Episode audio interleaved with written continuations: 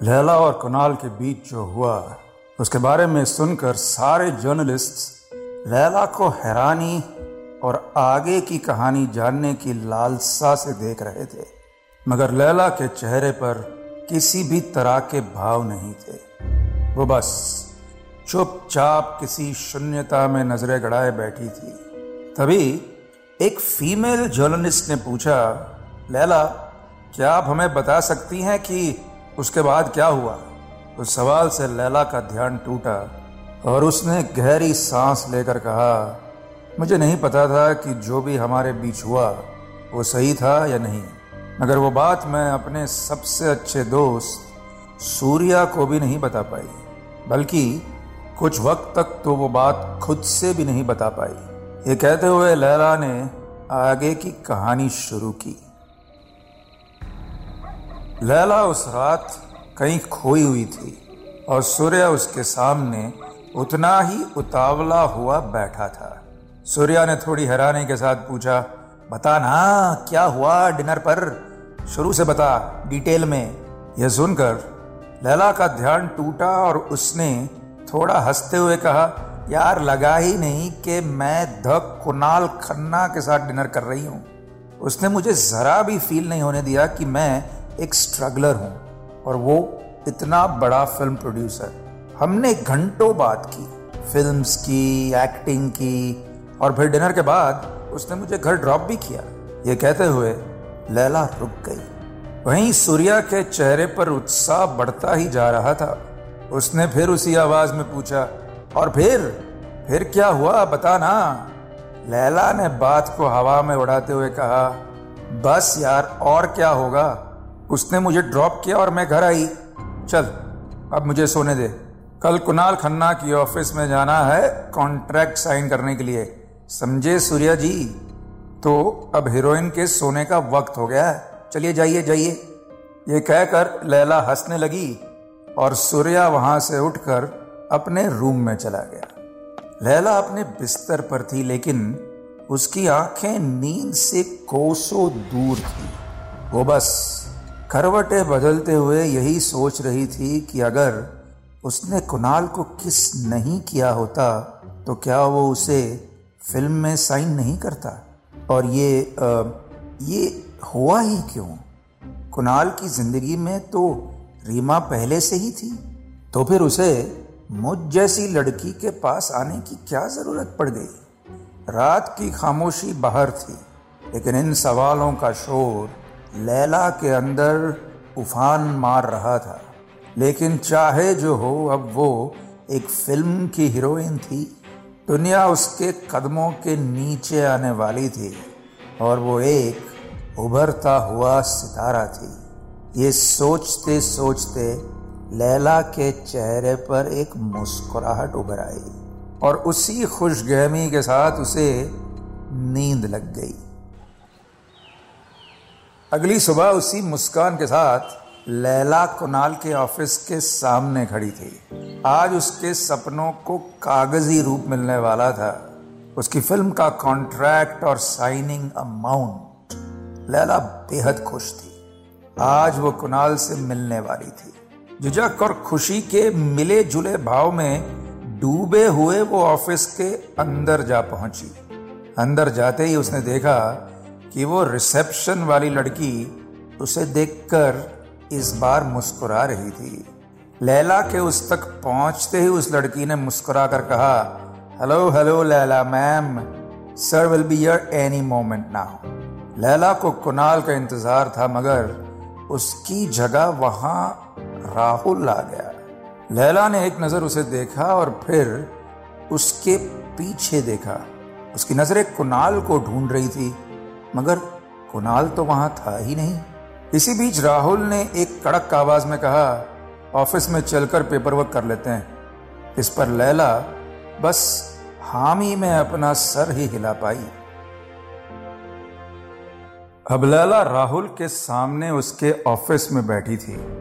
राहुल ने सारे पेपर्स को बारीकी से देखते हुए कहा, मैंने कॉन्ट्रैक्ट पढ़ लिया है, एक बार तुम भी पढ़ लो and then you can sign तुम्हारे साइनिंग अमाउंट का चेक भी सर ने भिजवा दिया है। यह सुनकर लैला से रहा नहीं गया।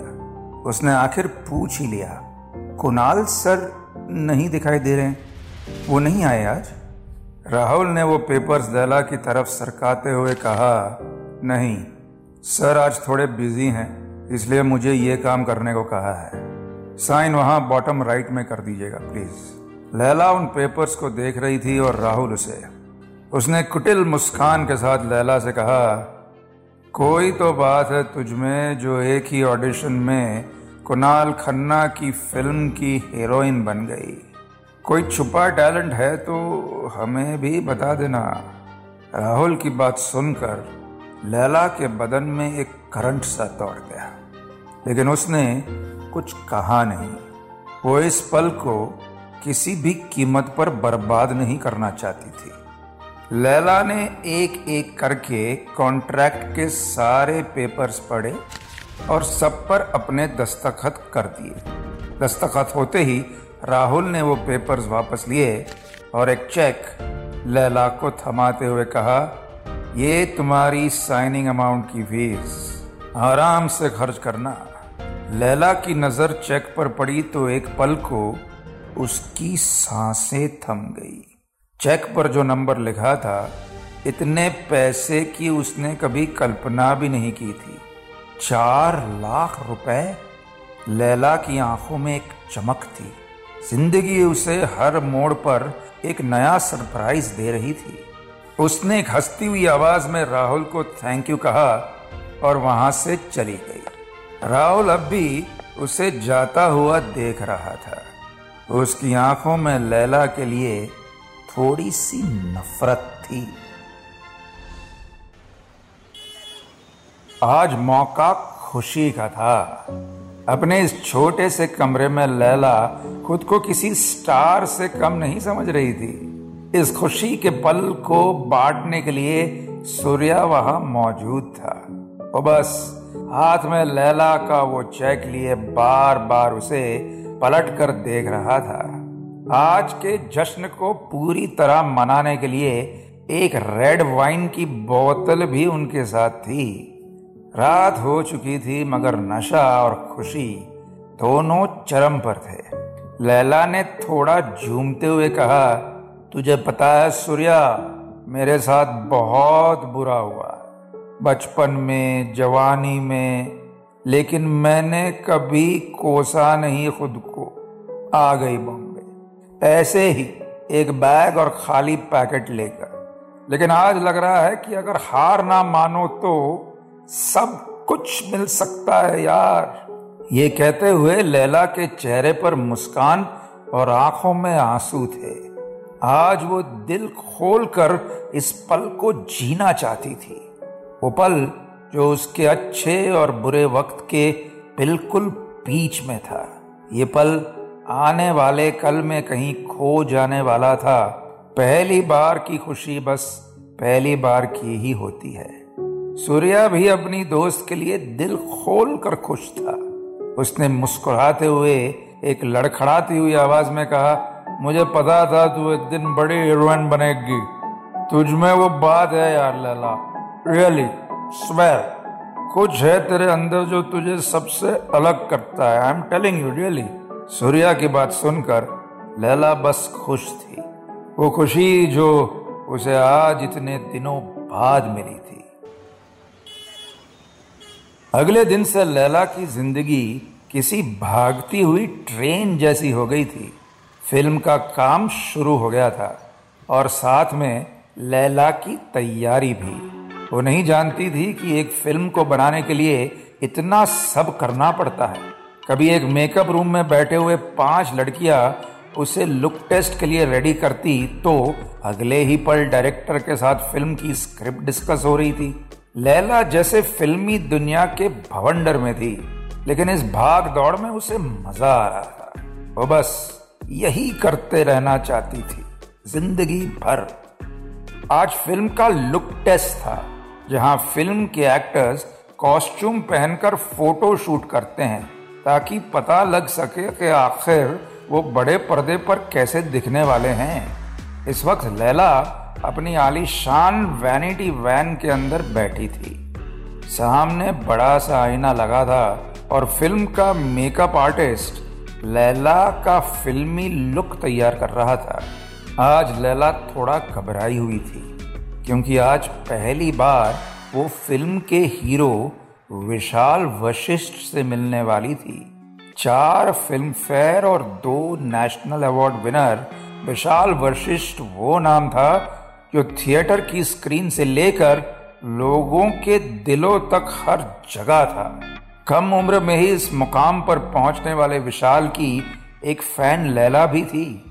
विशाल से मिलने के डर में खोई हुई लैला अपनी वैनिटी वैन में बैठी थी। और एक लड़की बार बार आकर उसका मेकअप ठीक कर रही थी। लैला को ये सब थोड़ा अजीब ज़रूर लग रहा था, मगर फिर वो यही सोचकर चुप रह जाती कि शायद कुणाल खन्ना की फ़िल्म की हीरोइन की ज़िंदगी ऐसी ही होती होगी, कि तभी एक आवाज़ ने उसका ध्यान अपनी ओर खींच लिया। You are looking absolutely stunning I must say Laila ये आवाज़ जानती थी। उसने पलट कर देखा तो वहाँ विशाल वशिष्ठ खड़ा था। अपनी आँखों के सामने उसे देखकर लैला अपनी कुर्सी से खड़ी हो गई। वो बोलना बहुत कुछ चाहती थी मगर उसने एक झिझक के साथ कहा अगर आपके साथ स्क्रीन शेयर करनी हो तो हीरोइन को तो सुंदर दिखना ही पड़ेगा ना? यह सुनकर विशाल एक ठहाके के साथ हंसने लगा। लैला ने एक झिझक के साथ पूछा आ, आप यहाँ मेरे वैनिटी वैन में कुछ काम था तो मुझे बुला लेते, सर। विशाल ने सामने सोफे पर बैठते हुए कहा, बहुत सुना है तुम्हारे बारे में कुणाल से, और अब तो हम साथ काम भी करने वाले हैं। तो सोचा अपनी को स्टार से मिल लो। लैला ने थोड़ी शर्म के साथ कहा, मेरे बारे में सुनने के लिए अभी इतना कुछ है ही नहीं। ये सुनकर विशाल ने एक मुस्कान के साथ कहा, कहानी सबकी होती है, लैला। आई एम श्योर तुम्हारी भी होगी। ये सुनकर लैला मुस्कुरा दी। तभी विशाल ने कहा, अरे प्लीज़ तुम खड़ी क्यों हो? रिलैक्स प्लीज़ सिट अपनी कुर्सी पर वापस बैठते हुए लैला ने एक झिझक के साथ कहा sorry Vishal ji I am little nervous आज मेरी लाइफ का पहला लुक टेस्ट है और वो भी आपके साथ. ये कहते हुए वो थोड़ा झिझक रही थी।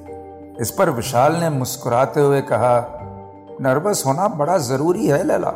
ये नर्वसनेस ही इंसान के अंदर का बेस्ट परफॉर्मेंस बार लेकर आती है। लैला विशाल की बात ध्यान से सुन रही थी। अपनी बात को आगे बढ़ाते हुए विशाल ने कहा, एक बात बताता हूँ। एक्चुअली एक सीक्रेट बताता हूँ। जब मेरा पहला लुक टेस्ट था, मैं तो इतना डरा हुआ था कि सेट से ही भाग गया था। लेकिन फिर कुछ देर बाद मुझे समझ आया कि हर चीज़ का एक फ़र्स्ट टाइम तो होता है, और यही टाइम आपकी आगे की लाइफ तय करता है। इसलिए मैंने उसी नर्वसनेस के साथ परफॉर्म किया, और आज यहाँ हूँ तुम्हारे सामने। So be nervous it's good it's important to be nervous Vishal के शब्द उसे हौसला दे ही रहे थे कि इतने में वैनिटी के दरवाजे पर दस्तक हुई, और एक असिस्टेंट ने अंदर आकर कहा sir ma'am we are ready आप प्लीज़ सेट पर आ जाइए। यह सुनकर लैला के शरीर में एक सिरहन दौड़ गई। उसके चेहरे पर डर साफ़ ज़ाहिर था। विशाल ने तब लैला के कंधे पर अपना हाथ रखा और उसे प्यार से कहा, डरो मत। आज का दिन यादगार होने वाला है तुम्हारे लिए। और विशाल के उन लफ्जों से लैला का दबा हुआ कॉन्फिडेंस फिर से बाहर आ गया। लुक टेस्ट खत्म होने के बाद भी वहाँ मौजूद हर शख्स की नज़रें विशाल और लैला पर थी। उनकी जोड़ी हिट हो गई थी, लेकिन लैला पूरी तरह खुश नहीं हो पा रही थी। लुक टेस्ट के दौरान भी कुणाल वहाँ नहीं आया था। ये बात लैला को कुछ ठीक नहीं लग रही थी। उसकी निगाहें हर जगह बस उसी को ढूंढ रही थी। अगला दिन भी लैला के लिए भाग दौड़ से भरा था। आज स्टूडियो में फ़िल्म के डायलॉग की रिहर्सल्स होने वाली थी। लैला की घबराहट आज भी अपने चरम पर थी। वो स्टूडियो के मेकअप रूम के बाहर चल कदमी करते हुए अपने डायलॉग्स याद कर रही थी। आज सबके सामने उसे इन डायलॉग्स को बोलना था। वहाँ मौजूद हर एक्टर तजुर्बे में लैला से कई ज़्यादा आगे था। और बस ये बेचैनी भी उसी डर की वजह से ही थी। चल कदमी करते हुए अचानक लैला के कदम रुक से गए। उसे देखा कि स्टूडियो के दरवाजे से अभी अभी कुणाल अंदर आया था। उसे देखकर लैला को थोड़ी राहत हुई। कुणाल अपने असिस्टेंट से बात करते हुए आ ही रहा था कि उसकी भी नज़र लैला से टकराई। मगर उसके चेहरे पर कोई भाव नहीं था। लैला को देखकर वो हल्का सा मुस्कुराया और उसके बगल से निकलता हुआ चला गया। ये सब आखिर हो क्या रहा था?